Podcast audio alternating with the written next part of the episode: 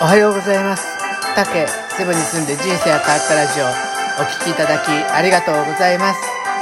この配信では私竹がセブ島で10年暮らした経験からあなたの気持ちが少し楽になれるかなって話ができたらと配信しています。セブのことだけでなく日常で感じること、将来の夢や希望などちょっと元気になれるビタミン剤を目指しています。今日は記念すべき第189回です。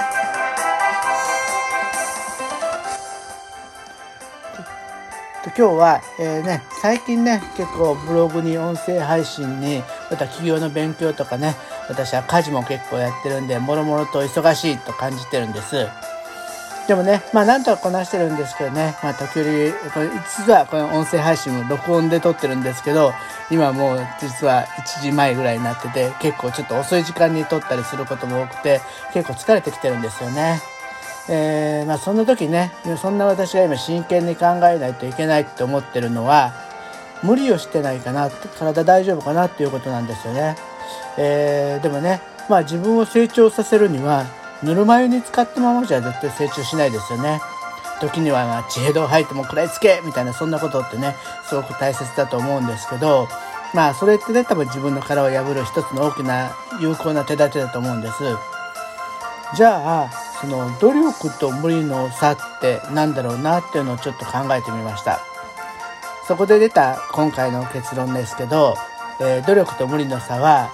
努力は終わりを作れる作業で、無理は終わりを作れない作業だと思ったんですね。なので終わりを作れる作業にするために目標を決めることが大切で区切りを作ることがキーポイントになると思いました。じゃあこのことについてねちょっといろいろ考えていこうと思います。でところでね皆さんあの5月病とか大丈夫ですか？体調崩されてる方っていらっしゃらないかなと思うんです。これって多分5月病っていうのはどっかが体がずっと無理をしてて体の方から先に悲鳴を上げたっていうような感じだと思うんですよねだから明らかに5月病にかかる人はどっか無理をしてたと思うんですよ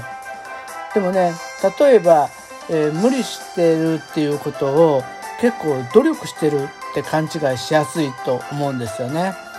例えば本当にあの今もそうですけどこんな夜遅くまで頑張ってる。朝も早く起きて頑張ってる。きっとこの努力は将来先に役に立つに違いない。みたいなね。そんな感じで、えー、無理実は無理して働いてることを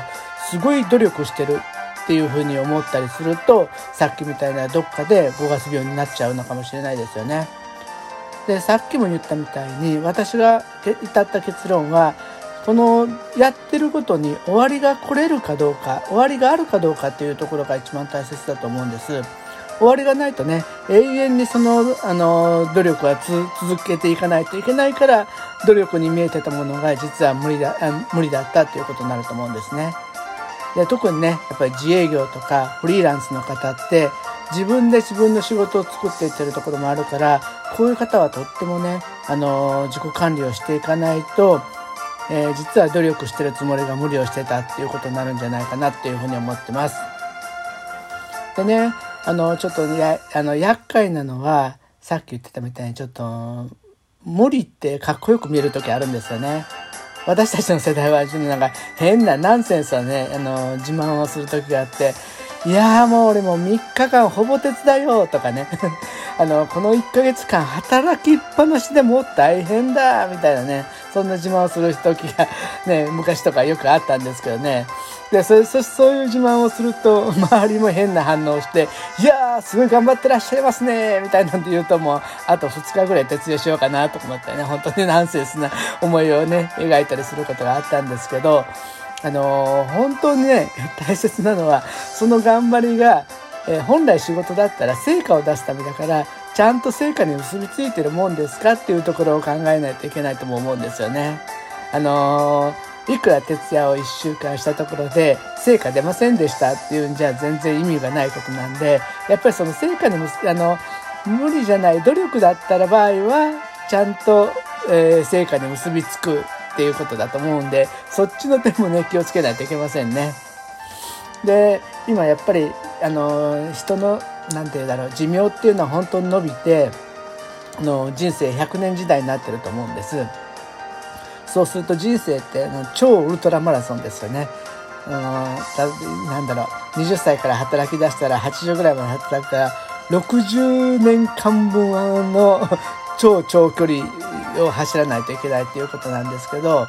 えー、それだったらね例えばマラソンでも、あのー、勝負どこってあると思うんですよね。ゴール数キロ前にねサングラスを投げて急にダッシュしだすみたいなねそんなタイミングだと思うんですけどあのー、まあそれって多分勝負どころって序盤にあったり中盤にもあったりするからその時でねぐっとペースをね上げたりして、えー、周りのライバルを振り振りあの振りはだくっていうかね引き離すっていう風にしていくのがあるんですけど、えーと、その例えばダッシュしてる時間ってどれぐらいだと思います？多分それ多分ね数分だと思うんですよ。数分だから無理ができるんですよね。これ1時間ダッシュしようと思ったら絶対にできないと思うんですよ。私もう昔なんですけどウルトラマラソン出て100キロ走ったことあるんですけどその時に序盤でめちゃめちゃ飛ばしてる人とかいたんですね。それ多分ね体の体調がめちゃめちゃ良くてなんか本当にこのまま100キロ突っ走れるんじゃないかって言って序盤からもう自分の自己ベストを更新するっていうような勢いでね飛ばしてた人がいたんですけど結局その人を僕は折り返し地点で捉えて抜いて僕はなんとかゴールできたんですけどその人はねそうそう多分100キロマラソンの60キロぐらいで棄権したみたいなんですね。だから結局どっかで無理をしてると、えー、ゴールにたどり着けないっていうのはこういうことからでも分かると思った分かると思うんですよね。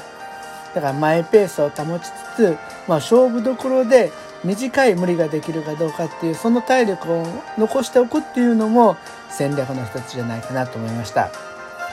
でまあそのねあの体力っていうのは日々の努力で上がっていくからやっぱり日々の努力も大切だから本を読んだりとかいろいろインプットしたりしてとかインプットするだけじゃなくてアウトプットもして身につけてとかそういうことが最後のダッシュをするあの底力になると思うんで、まあ、そういったことも考えながらえー、今がそのタイミングかどうかそこをしっかり感じてゴールを目指しながら頑張っていこうと思います。